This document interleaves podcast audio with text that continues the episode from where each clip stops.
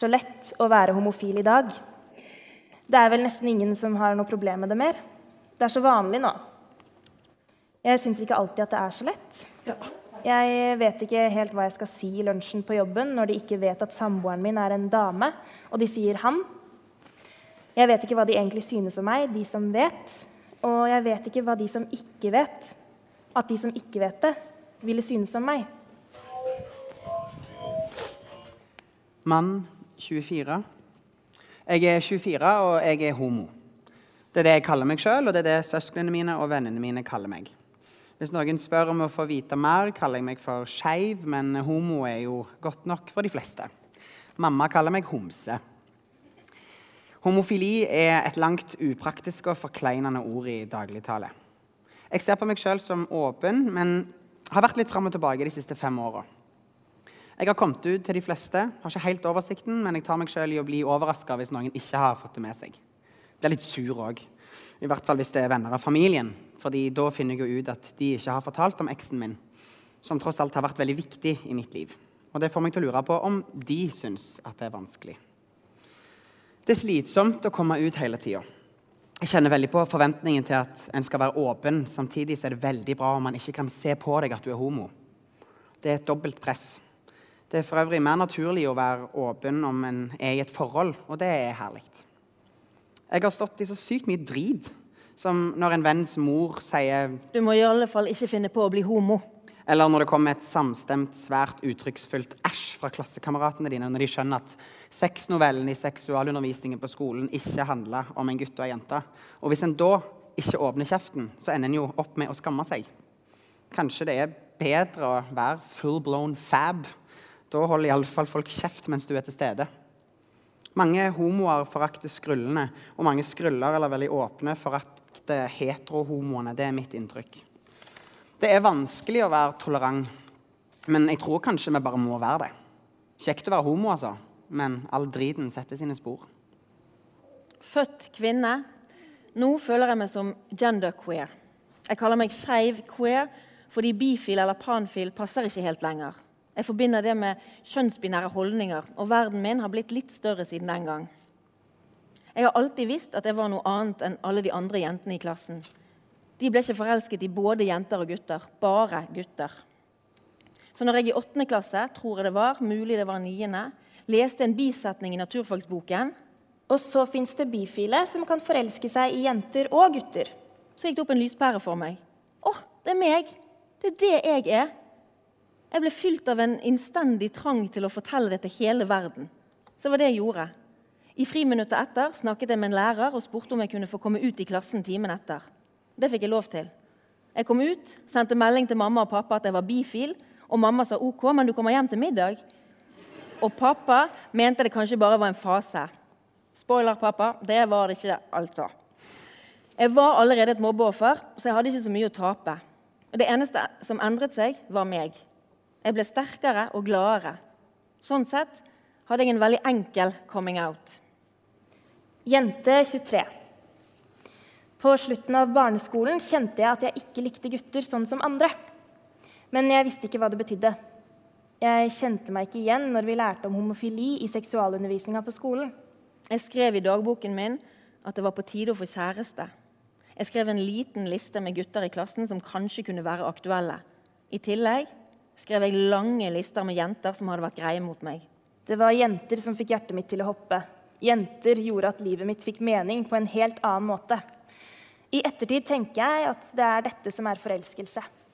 Hva er det som gjør at en skjønner at en liker jenter? Hva er det som gjør at jeg etter hvert følte meg ensom og annerledes? Hva var det som gjorde at jeg hele tida var så redd for å bli avvist? Jeg har aldri hatt kjæreste. Jeg har aldri opplevd at noen har vært forelsket i meg. Jeg har aldri kysset noen på ordentlig. Jeg har aldri hatt sex. Aldri vært forelsket i noen som kunne være forelsket i meg. Jeg har mest lyst til å holde meg unna homofile miljøer. Fordi jeg vil at denne delen av meg bare skal være en liten detalj. Jeg vil møte en jente. Jeg vil gifte meg. Jeg vil få barn. Jeg vil leve et vanlig, godt liv. Jeg vet ikke om det noen gang vil føles naturlig å delta i samtaler som handler om forelskelse, sex og kjærester. Og det er selvfølgelig litt pga. min familie, som, der sånne temaer aldri har vært så viktige. Hvorfor snakket vi ikke litt mer om homofili på skolen på en annen måte? Hvorfor kunne ikke noen sagt noe sånn at jeg kunne forstått litt før Hvorfor kunne ikke noen sagt noe sånn at jeg kunne forstått litt før at det var sånn for meg? Tenk hvis vennene mine som jeg fortalte det til på videregående, hadde visst mer om hvordan de kunne hjelpe meg til å bli tryggere på meg sjøl som lesbisk. Om de kunne spurt meg hvem jeg liker, bidratt til å gjøre det naturlig. Hvorfor kan de ikke inkludere homofile litt mer i flere blader for unge? Hvorfor kan ikke alle som ikke er imot homofile, bare bidra til å gjøre det synlig og greiere? En kan gjøre så mye viktig for unge mennesker. Noen velvalgte ord i undervisningen på skolen kan gjøre en stor forskjell. Gutt 15. Jeg er bare 15, men vet allerede mye om meg sjøl. Jeg er født som jente, men er en gutt. Og så liker jeg jo gutter, så jeg ser derfor på meg sjøl som en homofil gutt. Jeg er på vei ut av skapet som gutt. Det er en ting som sitter så dypt inne at det nesten er umulig å fortelle om det. Det at jeg er homofil, sitter enda dypere. Jeg er ikke den som snakker om følelsene mine. Andre ser jo på meg som en heterofil jente, selv om jeg har blitt kalt homo flere ganger fordi jeg er veldig maskulin. Jeg tror at hvis jeg kommer ut som gutt, så forventes det at jeg skal komme ut som lesbisk først. Når jeg blir en gutt, vil jeg bare feike at jeg liker jenter, og bare late som at jeg er heterofil.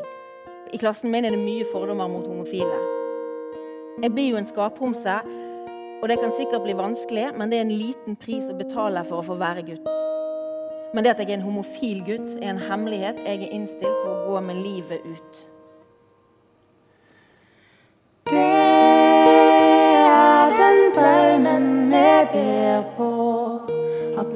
Vidunderlig skal skje. At det må skje.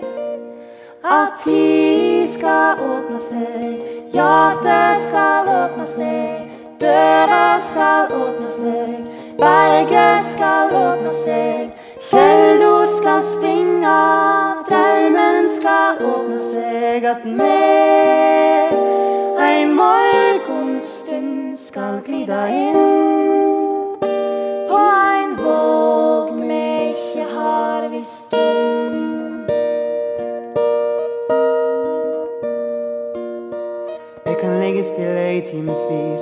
på himmelen. Og fra rommet der jeg bor, har jeg utsikten rett opp på stjernene. Har hatt så mange rare drømmer i det siste, ting jeg plutselig har blitt så redd for å miste. Her jeg ligger stille i timevis og ser opp på himmelen. Hva er det som skjer med meg? Hvem er det her som styrer? Alt jeg vil ha, er mer. Mot til alle ting jeg frykter. Jeg vil bare hoppe fra tusen meter. Aldri mer tenke på hva som skjer. Lei av å løpe fra min egen skugge. Altfor kort liv til å ha tid til det. Jeg burde si ja til meg Uten å spørre det verdt det. Burde si ja til det. Trosse det urolige hjertet. Det urolige hjertet. Det urolige hjertet. Legger meg ned for å se om kanskje noe forandrer seg. Kanskje alle mine syner blir akkurat det samme som andre ser. De sier at man er aldri helt aleine i det. Vært bedre om jeg hadde noen her til å si det. Mens jeg legger meg ned for å se om kanskje noe forandrer seg. Hva er det som skjer med meg? Hvem er det her som styrer alt jeg vil ha, er meg? Mot til alle ting jeg frykter. Jeg vil bare hoppe fra tusen meter. Aldri mer tenke på hva som skjer. Lei av å løpe fra min egen skugge. Altfor kort liv til å ha tid til det. Jeg burde si ja til meg. Uten å spørre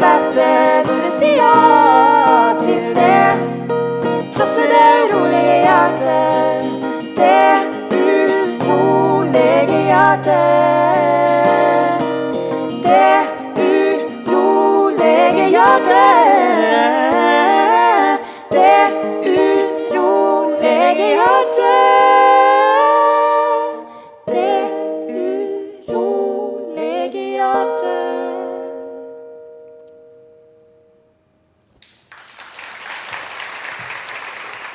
Jeg heter Inge Alexander Estvang, og jeg er leder i FRI, Foreningen for kjønns- og seksualitetsmangfold.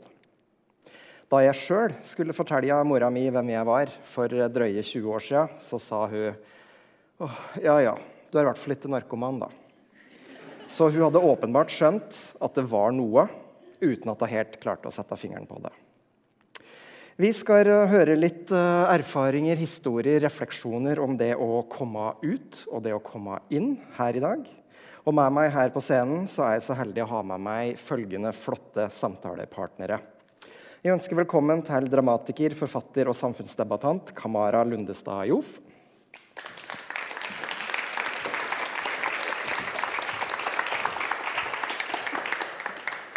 Vi har med oss doktor i psykologi på Universitetet i Bergen og en del av forskerteamet som leverer en fersk levekårsundersøkelse senere i juni, Normann Andersen.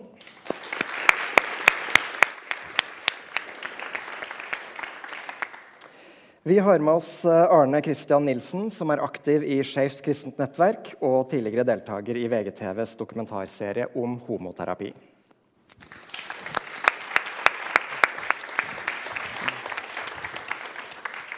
Sist, men ikke minst, har vi med oss skuespiller her ved Den nasjonale scene, Christian Berg Jotten.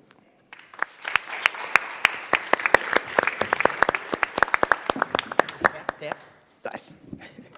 Og ikke minst stolbærer Kristian Berg Jåtten. Sånn. Stolbærer Christian Berg Jotten. ja, velkommen. Takk. Nordmann, du skal levere et stort stykke arbeid eh, senere i juni under Oslo Pride.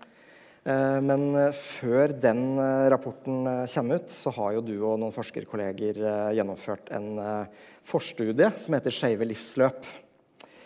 Og der har dere prata med mange som har noen tanker om det å, komme ut.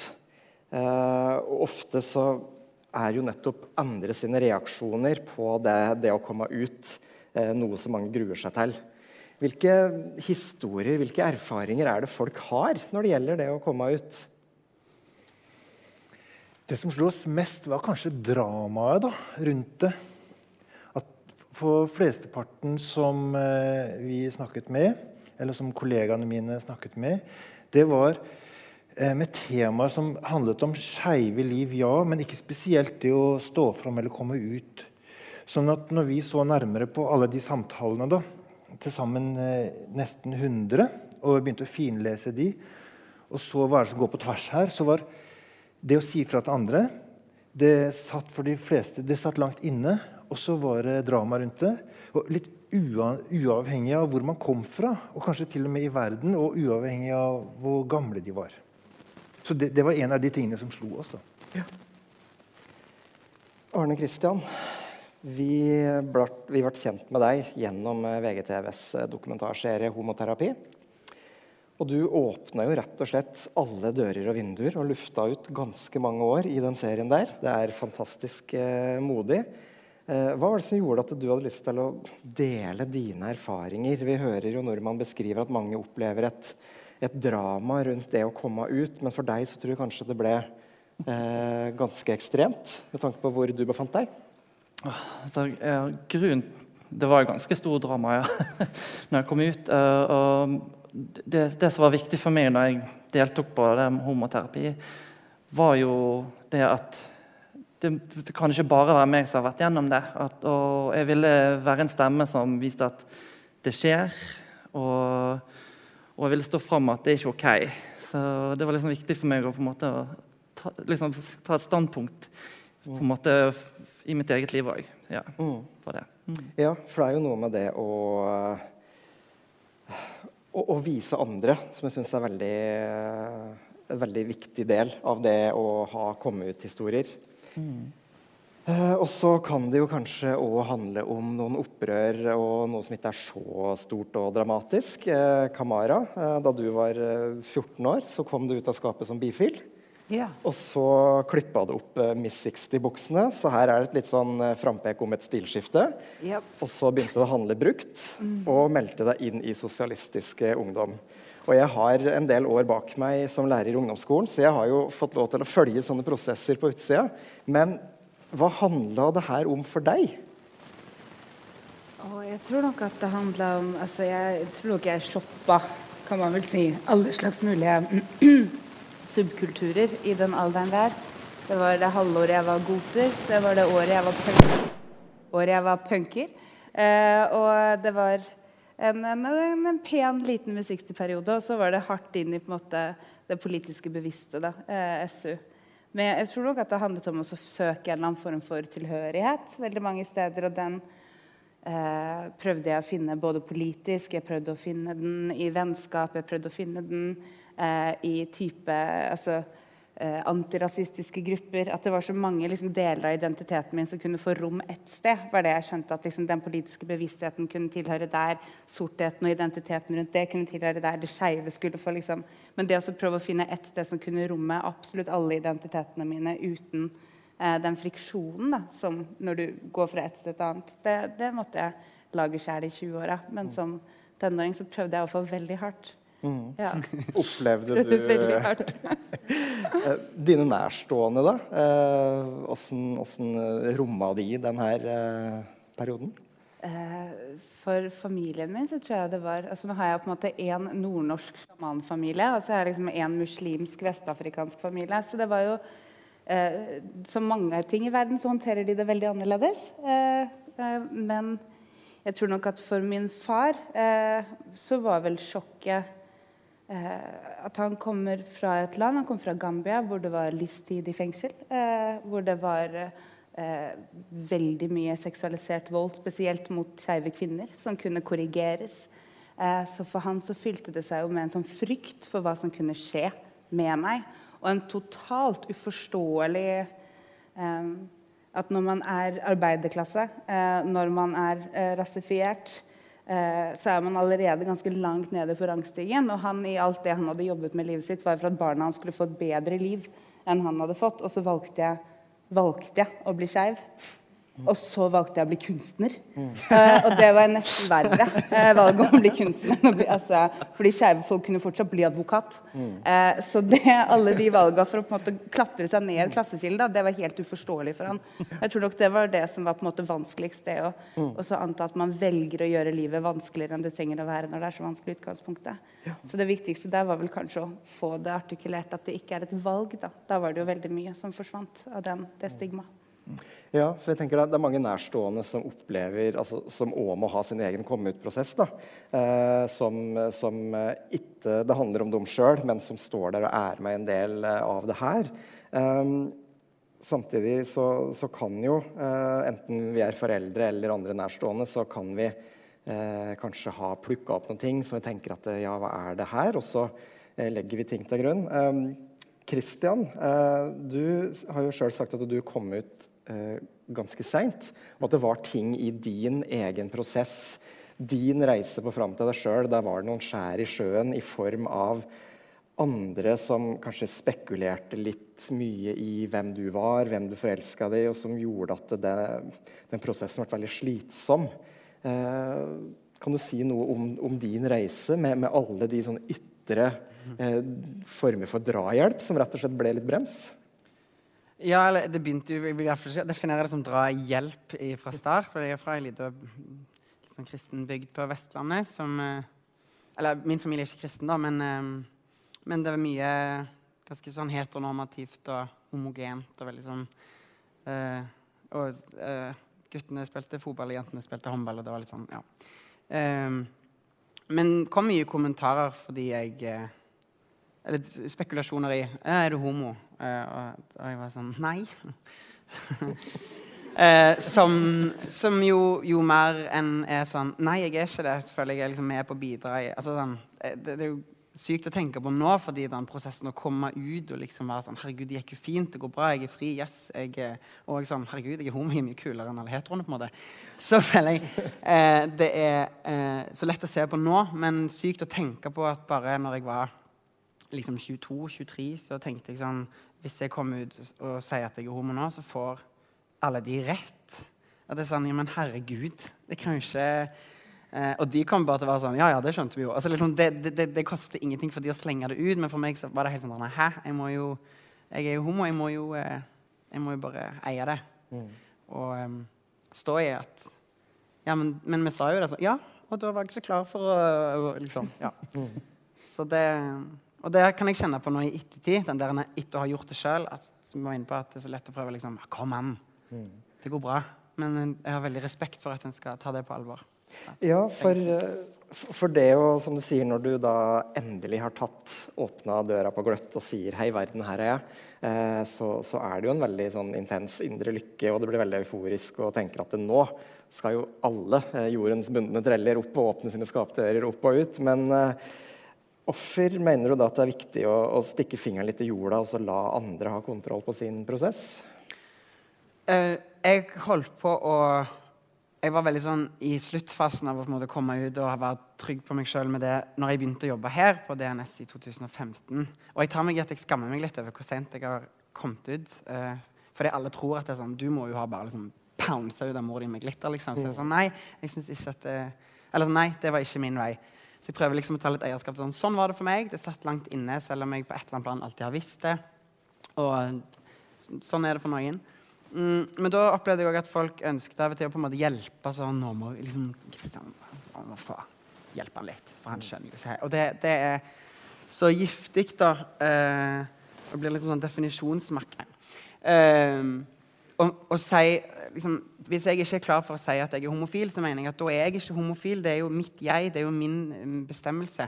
Så um, jeg har tenkt på i ettertid at jeg kan plutselig lett si i en setting sånn jo, men han, Jeg lurer på om han kanskje er homo. Og sånne gaydar-greier som jeg mm. ikke syns noe om i det hele tatt. Selv om det er et positivt fortegn hvis jeg sier er du homo fordi jeg vil ligge med deg, så betyr ikke det at det er greit. Jeg, jeg, det kan være stor, eh, et stort uh, overtramp på en person, syns jeg. Så jeg prøver liksom å ta meg i at selv om jeg har en eufori rundt at det er fett, og hvis du er det, så kom og vær homo med meg, mm. please. Men, eh, men eh, ja, den store eksistensielle delen av det skal han ikke kimse av. Mm. Eh, det er jo en stor oppvåkning på godt og vondt. Ja, for vi vil, vil, jo gjerne oppfordre alle til å komme og være homo. Ass. Det er jo ja, eh, virkelig.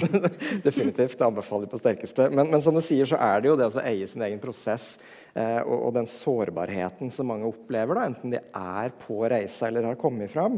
Um, I i Skeive livsløp, eh, Nordmann, så, så, er det jo mange som har tematisert eh, den sårbarheten her, og kanskje spesielt på nett, som jo blir eh, den arenaen hvor det er lett å kanskje oppsøke informasjon, oppsøke eh, sosiale nettverk. altså at du får, du får noen tilbud på nett som du kanskje ikke får i eget nærmiljø. altså Muligheten til å oppsøke et skjevt miljø der. Um, men samtidig så, så, er jo kanskje ikke vurderingsevnen da, For jeg har jo òg hatt min runde i internetts spede barndom og liksom finner ut at det nå Oi, det er andre som er som meg der ute. Jeg har lyst til å ha dialog. Men eh, de, de, sier jo noe om at det, det har vært utfordrende, eh, det her med å være på nettet i en sårbar alder. Er det noen som har sagt noe om hvilke konsekvenser det har fått eh, når det gjelder å ja, komme i dialog med andre. Altså For noen så er det å komme på nettet sånn som du sier, man får masse informasjon. Og så varierte jo deltakerne mye med hvordan de håndterer sånn informasjon. Da Noen er erfarne, drevne, rutinerte og har livserfaring også. da, Og kan skille og sortere eh, hva skal jeg si, ting som er bra for en sjøl, og også ting som ikke er bra for en sjøl. Men det er klart, er du ung nok da, eller utrent nok, så har du jo ikke den eh, så håndterer du ikke sånn. Og da bruker du lengre tid på å komme ut av, ut av den type prosess. Mm. Men så var det jo en annen type sårbarhet som overraska oss litt. Da. Nemlig en sånn følelse av annerledeshet. For det å bruke annerledes-ordet, det I min alder så føles det litt sånn ok, det er sånn 30-40-50 år siden man snakka om det der å være annerledes. Og så viste det seg at når vi i hvert fall når vi skrudde på det blikket, da, så så vi at, der, at mange fortalte om sånn nettopp en følelse annerledes fra de var små og til og med også videre opp i voksen alder og, og godt voksen alder. Og, og, det var litt annerledes. Og så er det ikke det at det gjør vondt hele tida. Det er bare det at det er der. Og så Noen ganger påtrengende, og ofte ikke påtrengende. Men en sånn, den annerledesfølelsen det er jo også en ja, potensiell sårbarhet. da. Mm. Definitivt. Um, på, på, nett er det jo så mangt, deriblant uh, Wikipedia-artikkelen om, uh, om, Kamara, som jeg syns var veldig fascinerende. For der står det bare kort og konsist uh, Jof er bifil og uttaler seg ofte om skjev politikk. Det syns jeg var en nydelig oppsummering av, av deg. Um, men så sier du jo òg, enten du skriver kronikker eller gir intervjuer, at du, du til stadighet må, må, komme ut, og at du må overbevise både for deg sjøl og andre om at du er skeiv nok. Hva er det det her handler om? Nei, jeg tror nok det er apropos annerledeshet, eller det å skulle navigere ulike former for utenforskap, så har det jo vært måte en sånn en sånn skeiv litmus-test i mange år på en eller annen måte, om hvor skeiv du er, om du er skeiv nok til å kunne få lov til å brande deg under pride. Det oppfarte jeg i hvert fall veldig når jeg kom ut ah, som ungdom og begynte å søke på en måte tilflukt i, da, i det skeive miljøet med liksom folk som var tryggere enn meg og mer etablert enn meg, som alltid kunne på en måte avfeie min legning som en fase.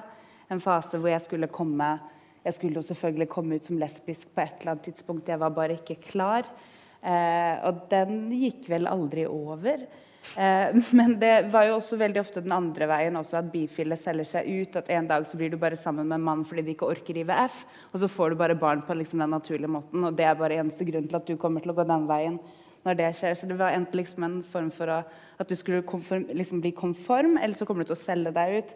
Og den skepsisen og den sårbarheten også som man kan møte da i i møte med skeive kvinner som man dater. Altså den frykten for å skulle bli forlatt for noe heteronormativt når det heteronorma samfunnet har avvist partneren din hele den sitt liv også. Det er mange nivåer man skal navigere i den type relasjon. Og jeg tror på en måte at det, det skeive miljøet har et, et, stykke å komme Jeg husker jeg leste en sånn Gazer-artikkel. Dette må være sånn 20 ja, 2015 eller sånt. En av de, de kommer disse levevilkårsundersøkelsene ganske jevnlig.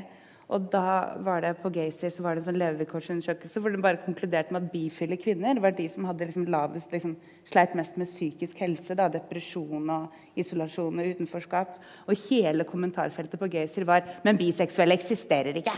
For jeg bare, å herregud, Dere leste nettopp den statistikken om at det er en gruppe som ikke føler tilhørighet. Og så går hele, liksom, hele debattfeltet gikk på å diskutere om man i det hele tatt eksisterte. da. Så tror jeg kanskje for min del som på en måte halvt sort og halvt hvit og halvt, halvt, halvt, at man liksom bare lurer på om man faker absolutt alt for å bare finne ut av et eller annet. Eh, sånn som mormor sa, at den evige identitetssøkende din begynner å bli litt klisjéfull.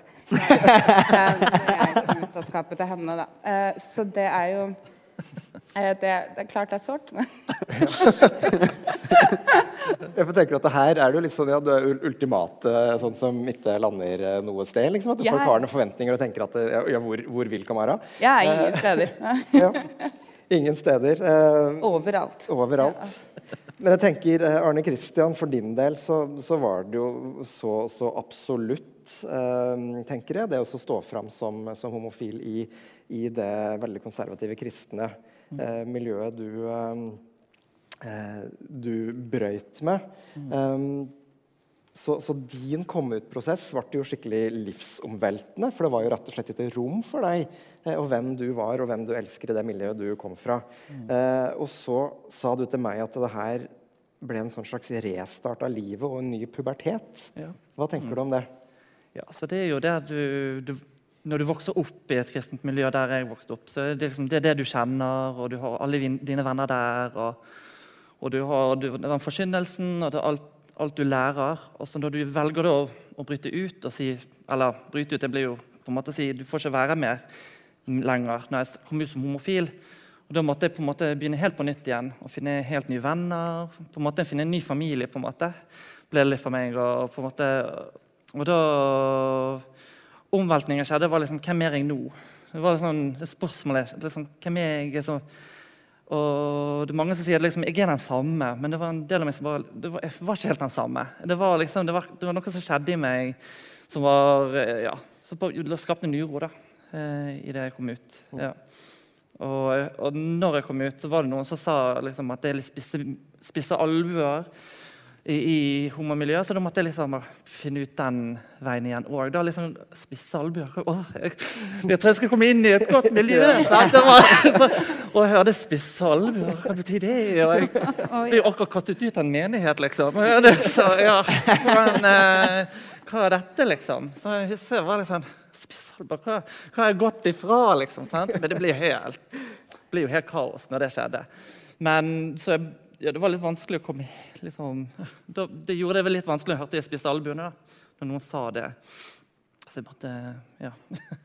ja, for altså, både Du sier at du, du kommer fra et miljø hvor det var litt vanskelig å være Arne Kristian, og så ja. skulle du inn i et nytt miljø hvor det fortsatt kom til å være vanskelig å være Arne Kristian. Ja. Um, så altså, både, både, de konservative kristne miljøene, religiøse miljøer, og, og det skeive miljøet har jo kanskje en del um, normer og forventninger da, til åssen du skal være for å passe inn uh, der. Så du, så du sa jo noe om om de advarsla du, du, hadde fått. Men åssen var opplevelsen da du eh, tok mot til deg da, og trossa de eh, spisse albuene her og tenkte at nå, nå, må jeg bare prøve? Åssen var det? Ja, altså, det, var en god opplevelse når jeg møtte venner, da, nye venner og nye folk. Altså, jeg møtte min, altså, min, jeg, min forlovede nå, da. Ja. ja. og da møtte han da jeg kom ut. og da, Det var sånn en del av det som hjalp meg å finne et nytt hjem, et nytt miljø.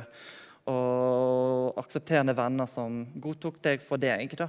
Og, og I tillegg så prøvde jeg liksom å gå inn i altså, finne litt andre altså, kristne miljøer. da, men, som, men, jeg fikk liksom ikke helt det til å stemme der og da. Jeg tror det var liksom å finne seg sjøl først var litt viktig for meg. Å vite hvem jeg er før jeg kunne liksom begynne å, å, finne troen igjen. Da, på en måte. Mm. Ja. Eh, Kamara, du sier at du er ambivalent til det skjeve miljøet. Hva legger du i det?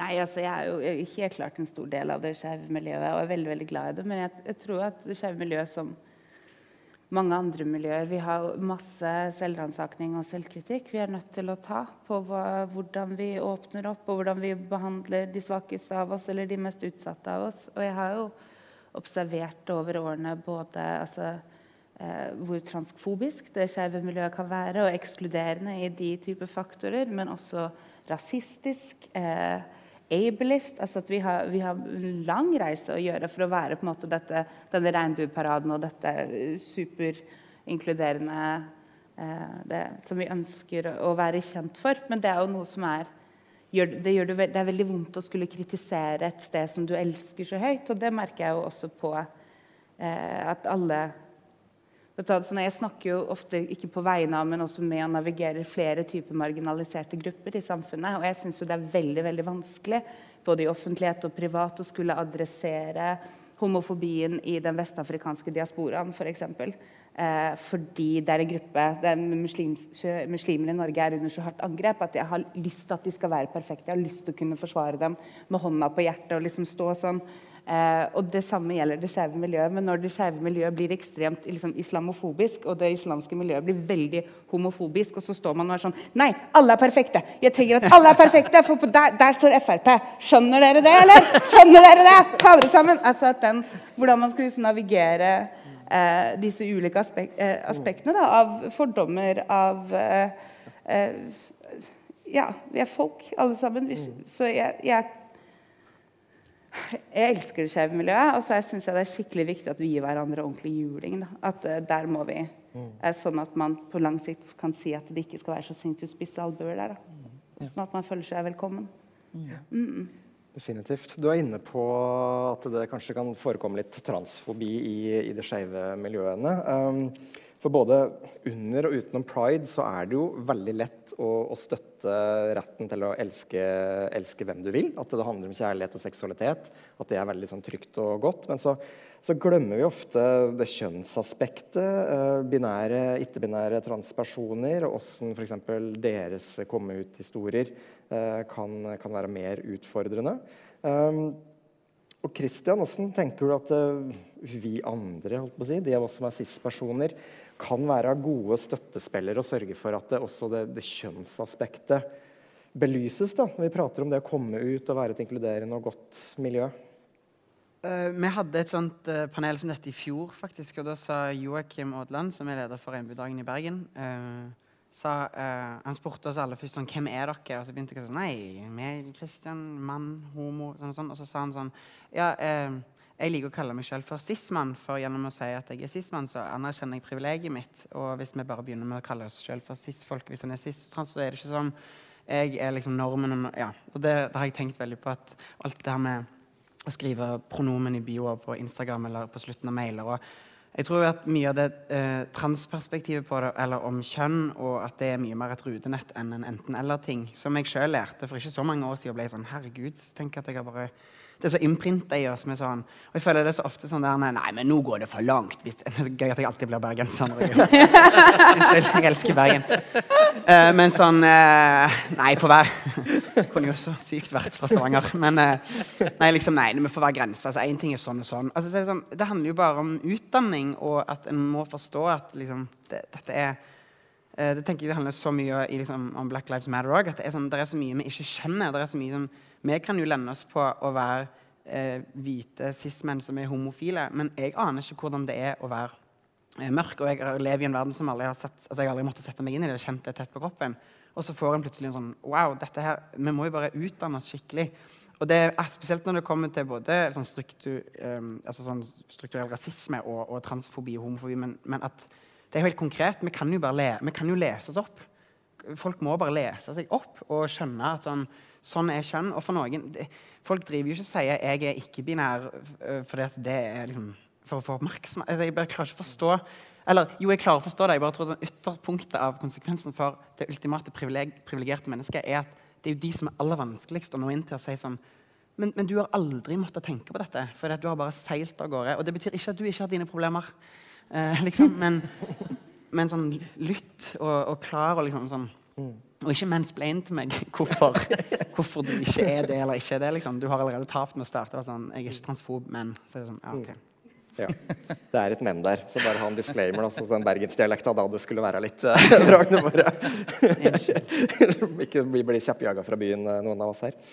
Uh, men så er du inne på liksom, begreper som cis og trans. Og det er kanskje binær, ikke-binær. At det er litt sånn vanskelig å henge på, på det. da. Og så er det jo i den bokstavrekka LHBTIQA når, når, stopper vi? Altså det blir kanskje veldig uoversiktlig for, uh, for, mange. altså De du sier som er litt andre enden av skalaen, som, som, ikke har vært nødt til å forholde seg temaer som kjønn, identitet, seksualitet, fordi de bare har vært den de er, liksom majoritetspersoner. Eh, men jeg pleier å si at det er uh, mye god helse i å finne sin bokstav da, på, på livets koldtbord. Eh, og, og, nordmann, når dere prater med, med folk om identitet, seksualitet, begrepsbruk her, hva slags, hva slags galleri, hva slags koldtbord er dere borti da, når dere lar folk definere seg sjøl uten at dekk har sagt 'hvilken boks er du'?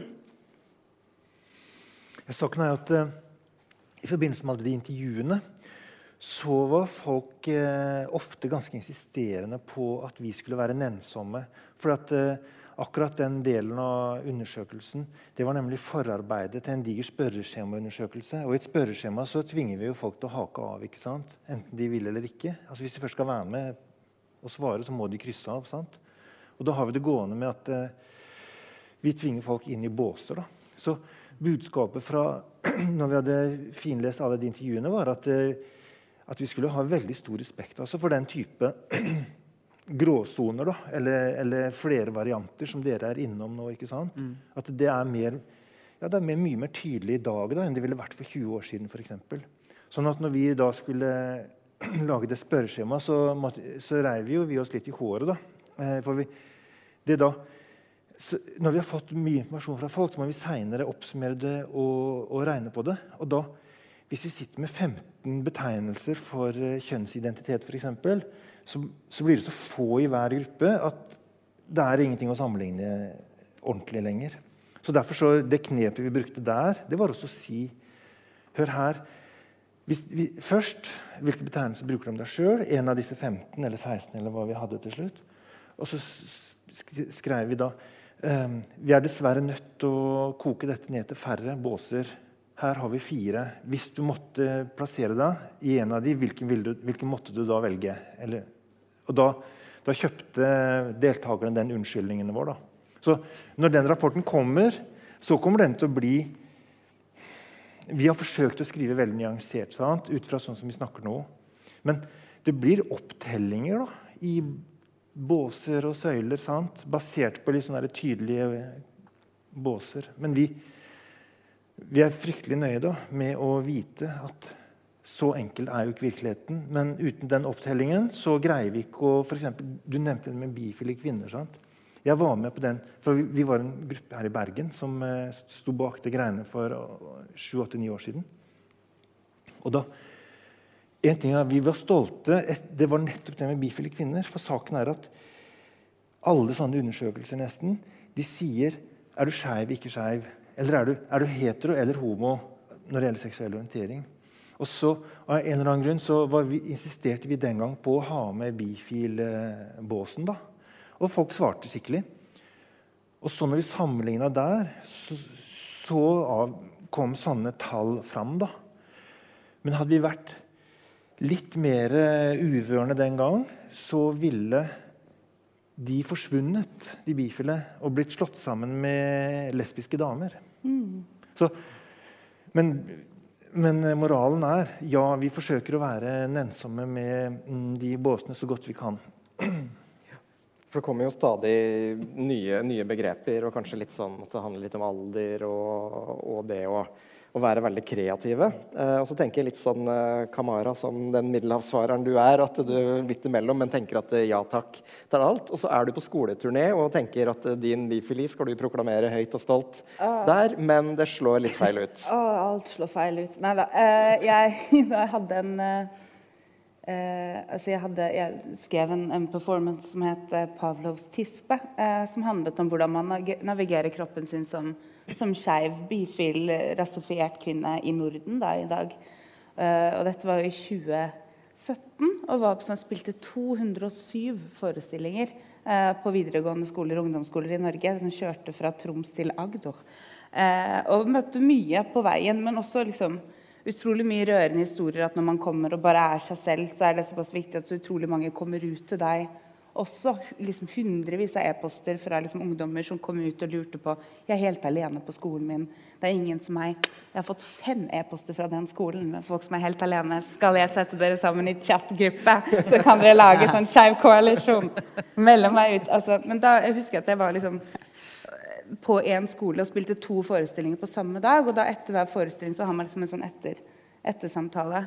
Og etter første forestilling så er det en jente som rekker opp hånda. Jeg er veldig sånn, Ingen spørsmål er dumme spørsmål. Spør meg om hva som helst. Hvor mange har du ligget med? Sånn. Og så er det en jente som sier liksom Unnskyld. Eh, hva, når du, du, sier liksom i stykket at du er bifil, men hva mener du med det? Og jeg bare Å, ja, nei, altså bifil er når du når du forelsker deg i både menn og kvinner. Det var veldig sånn, pedagogisk og forklarte. Hun bare, han følte jeg meg litt dum. Jeg bare, ikke føl deg dum. Det er et helt fint spørsmål. Takk for spørsmålet. Og så spiller jeg neste forestilling etterpå, og så er det en jente etterpå som bare Unnskyld, du sier bifil. Ja, bifil er en legning som betyr at Unnskyld, jeg lurte ikke på hva bifil er. Jeg lurer på hvorfor du sier biseksuell og ikke panseksuell. Er det fordi du diskriminerer mot transpersoner? eh, og jeg ble helt sånn Jeg? Nei. Jeg ligger med alle! Jeg ligger med alle! Og lærerne bare Å, herregud, hva gjør hun her? Eh, men en sånn veldig pen lærer i hjørnet som bare mm, mm, mm. Det, nei, det, Og plutselig så føler man seg utdatert. At man bruker et sånn klunkete ord om seg selv som tilhører 90-tallet, fordi det var da det var viktig å komme ut og Spice Girls. Og, eh, og man liksom lurer på hva er det jeg hekter min identitet på. Da. Så det, altså, Bifil har blitt liksom, et viktig ord for meg fordi det er så var så stigmatisert så lenge. Jeg var så utrolig takknemlig for den levekårsundersøkelsen som dere gjorde. Takk for den. altså. Men jeg driver jo også, når jeg henger med de kule kidsa, så sier jeg pan. Fordi jeg har ikke lyst til å være utenfor. Jeg bare, ja, ja, pan, pan, pan. Men, litt, eh, ja, ja. For å unngå å bli outa som ja, er du gæren. Ja. Jeg syns det er spennende det, det, du sier om uh... Så ligger jeg om alle, da. Det er viktig. Ja, Bare sånn to streker under den. um, Uh, som du sier, så er det jo nettopp den der eh, Det finnes ingen andre som meg. da. Uh, og så er det liksom kuriøst uh, fem-seks stykker på samme skole som, som, sitter der og tenker at det er ingen som meg. men så er det jo den, den styrken i å finne, finne sammen. da. Arne Kristian, du er aktiv i Sjef kristent nettverk, som, som, er en ganske ny organisasjon, men tenker en definitivt en veldig sånn etterlengta aktør da, i den skeive organisasjonsfloraen. Hva er det du har funnet i Skeivt kristent nettverk? Ja, altså det, det, det, jeg fant der, var jo det, det, viktigste ordet jeg kan tenke meg, er samhold. Det var uh, Det jeg fant der, var jo at det er veldig mange måte like historier og like følelser. og liksom denne Følelsen av svik, kanskje skam. At jeg, jeg satt ikke alene med den, akkurat den følelsen om meg sjøl. Og det gjorde at det var, at det var sånn, noen å snakke med som hadde vært gjennom det samme. Gjorde det veldig sånn befriende for min del når jeg fant eh, Skeivt kristent nettverk. Og jeg husker fortsatt når jeg var på den der eh, Det var et år, årsmøte i fjor, før, rett før korona. Så fikk vi til et sånt møte. så det var, det var, flere som kom. Og jeg husker de, de, måten de Det var liksom, det var liksom å se, se, på troen på en, et nye øyne. Uh, og, og, på det punktet så klarte jeg å se meg sjøl som på en måte skeiv kristen. på en måte. Jeg, jeg, bruker på en måte for mye. her. Men ja, jeg, bare, jeg, klarte å si Ja, jeg, jeg kan si at jeg er skeiv kristen. Og, ja, det var på en måte et slags vendepunkt der. Ja. Mm. Et godt vendepunkt, tror jeg. Et godt vendepunkt, fordi det var, da klarte jeg å, For det var en del av meg som alltid savnet den troen. Så jeg mistet den når eh, på en måte, den menigheten jeg var i, på en måte snudde ryggen til meg. Og da husker jeg bare at jeg letet lenge etter noen steder som kunne på en måte, som jeg holdt på å si var enig i. Men det var liksom å finne den, den guden som var god igjen. Sant? Og ikke den som var fordømmende og på en måte hatet deg fordi du var noe som du ikke kunne forandre. Og når jeg fant et miljø som sa at du kan være deg sjøl og du kan være kristen, så kjente jeg at bare å høre det, så var det befriende og betryggende. Og at det går an å tro på en Gud som elsker alle og, og godtar alle. Og, ja. Det var viktig for meg. Mm. Ja. Mm. Et kjapt sceneskifte, for jeg kan ikke sitte på Den nasjonale scene uten å snakke om uh, kuk. Christian, du har uh, oversatt og spilt i stykket Kuk her på den scenen, eller i det bygget her. Mm -hmm. Der møter vi jo en uh, mann som er i et likekjønna forhold, uh, dvs. Si med en annen mann, og som faller for ei dame. Ja. Og så har jo du i forbindelse med en stykke her sagt at vi, vi finner jo de samme fordommene uh, uansett uh, miljø, da, i det skeive miljøet. Uh, altså Her er det jo det, det bifile, altså bifobien, fordommene der. Hva slags refleksjoner er det du har gjort deg i forbindelse med, med det stykket der? Um, jeg tror at den, den tvisten som jo i en utopi der framme en gang ikke skal være en tvist, for på en måte, hvem bryr seg? Men ja, Mange bryr seg jo eh, ennå. Eh, men det at eh, en har hatt denne revolusjonen eller oppvåkningen av å oh, jeg har kommet ut som homofil, og alt er fett, og jeg går i pride og glitter og regnbue og yes. Og så, så, så, poengterer det stykket en del sånne Men nei, nei, dette stemmer jo ikke, for du er jo, du er jo homo. Bor, altså, det er jo to samboere. liksom kanskje midten av 20-årene, starten av 30-åra, som det er liksom opplest og vedtatt at disse to er et homofilt par, og alt er topp. Eller det er ikke topp i forholdet innad de to imellom, men, eh, men rent sånn komme ut politisk, så er det topp. Og da eh, klarer på en måte ikke mm, andre rundt å forstå denne John-karakteren, hovedpersonen. Eh, hvorfor er du, du, er du tilbake i skapet igjen? Og nei, det viser seg kanskje at jeg bare er bifil. Og, eller liksom. og så kommer egentlig han òg. En stor erklæring mot slutten som er sånn, til faren eh, til kjæresten hans, da, eller ekskjæresten hans, han mannen som jeg spilte. Eh, for han inviterer faren med på en middag for å snakke om dette her. Eh, og eh, da sier han til slutt til han faren hvorfor forteller du meg at hva jeg elsker, er viktigere enn hvem jeg elsker. Som jeg syns bare er veldig sånn oppsummert. Eh, ja. Den, den det er sånn håpefull, et håpefullt stykke i den form av at eh, kanskje en dag så er det faktisk ikke noen som bryr seg så i det hele tatt. Men enn så lenge så må vi poengtere det nesten motsatt for å se hvor, eh, mm. ja, hvor rart det på en måte blir når du, når du snur litt på det. Ja. Samme, samme, greia, men med litt motsatt eh, Ja, og egentlig Apropos å være kritisk til det skeive miljøet, så kommer noen med en stor sånn Da har jeg endelig bestemt meg for å komme ut, så alle bare gratulerte meg, alle begynte å ta på meg, begynte å gå i andre klær. Jeg begynte å snakke på en annen måte, og alle var sånn Nå kommer den virkelige deg fram. Men jeg følte det ikke sånn. Jeg ville bare ligge med menn. Og det, sånn, det kan jo være skumle ting å snakke om. Altså, hvorfor har det noe å si om jeg er sånn eller sånn? Eller liksom, er det, må jeg ha boa, liksom? Så um, Trenger ikke, men det hjelper nei. mye. Ja, enig. Norman, du har jo fått lov til å ha forskerblikket på her, hele den samtalen her. Nå nærmer det seg slutten. Eh, din, din historie? Har du lyst til å si noe om den? Og den, var, den er veldig vanlig for uh, min generasjon. da. Men så viser det seg at den ligner litt på mange andres også. da, tross alt. Det der at uh, som uh, Sisman, ja. norsk, ja. Hvit, ja. Og så jeg begynte å tenke at er det noe ved meg da jeg var barn og litt eldre? Og så hadde jeg mange erfaringer, for å si det diplomatisk. Og det var OK. Og så lurte jeg lenge på hvor, hvor, lenge dette skulle holde på, egentlig. Og så varte det og varte det og varte det. Så på et tidspunkt så tenkte jeg at ok, sånn ligger han for meg. Eh, hva gjør jeg med det? Så det var veldig sånn snusfornuftig. Da Da var jeg 20 år i militæret og sånn.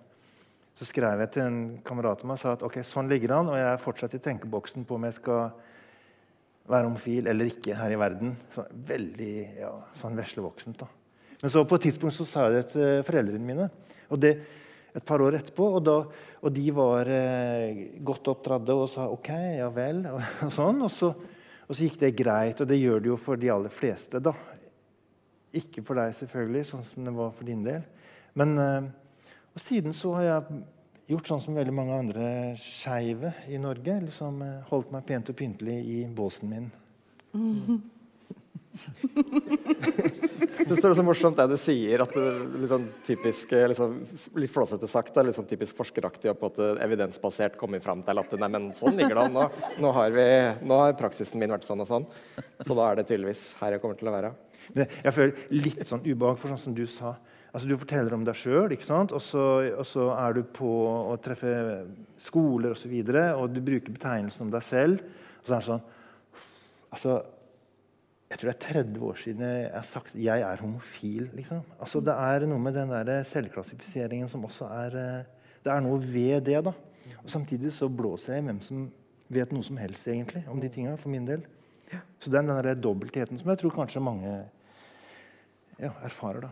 Ja, for det, det, å være minoritet, annerledes uh, uansett, det, det, kan jo medføre noe skam for de av oss det gjelder. Uh, Kamara, du har jo sagt at du har slutta å skamme deg over hudfargen din, og at du forelsker deg i alle kjønn. Åssen har reisen hit vært?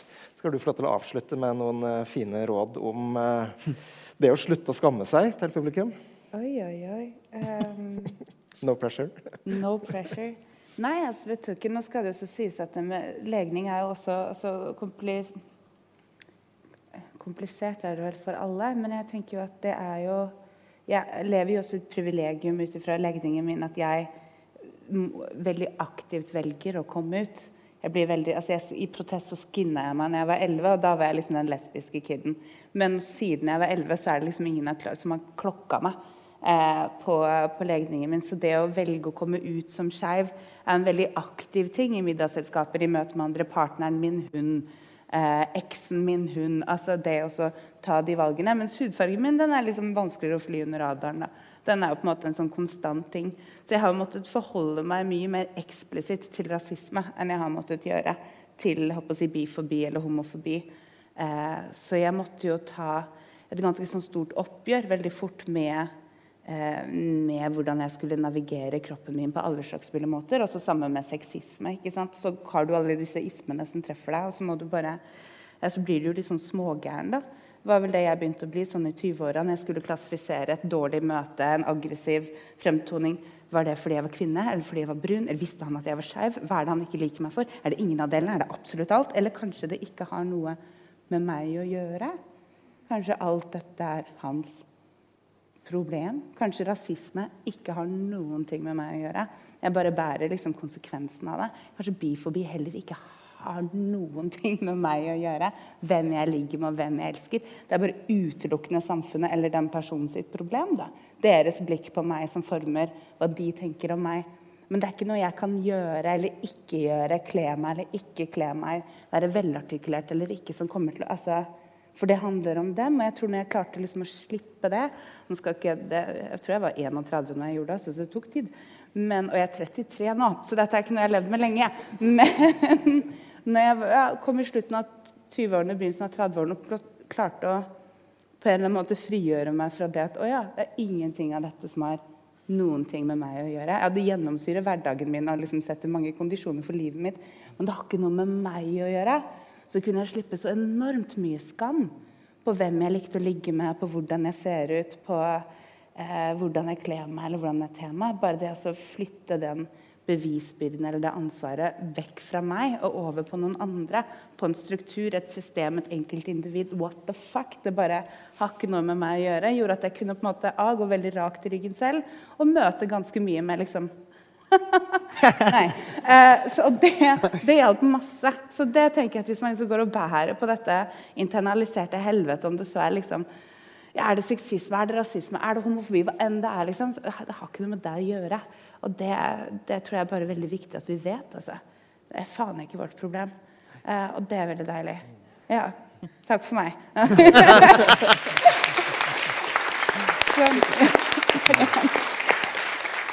Så da velger jeg å avslutte med et sitat i den tråden der med, fra mitt uh, liv og lys, uh, RuPaul, uh, som sier hva andre mener om meg, er ikke noe jeg har noe med. Så tusen takk til eh, panelet, som har delt sine erfaringer og perspektiver.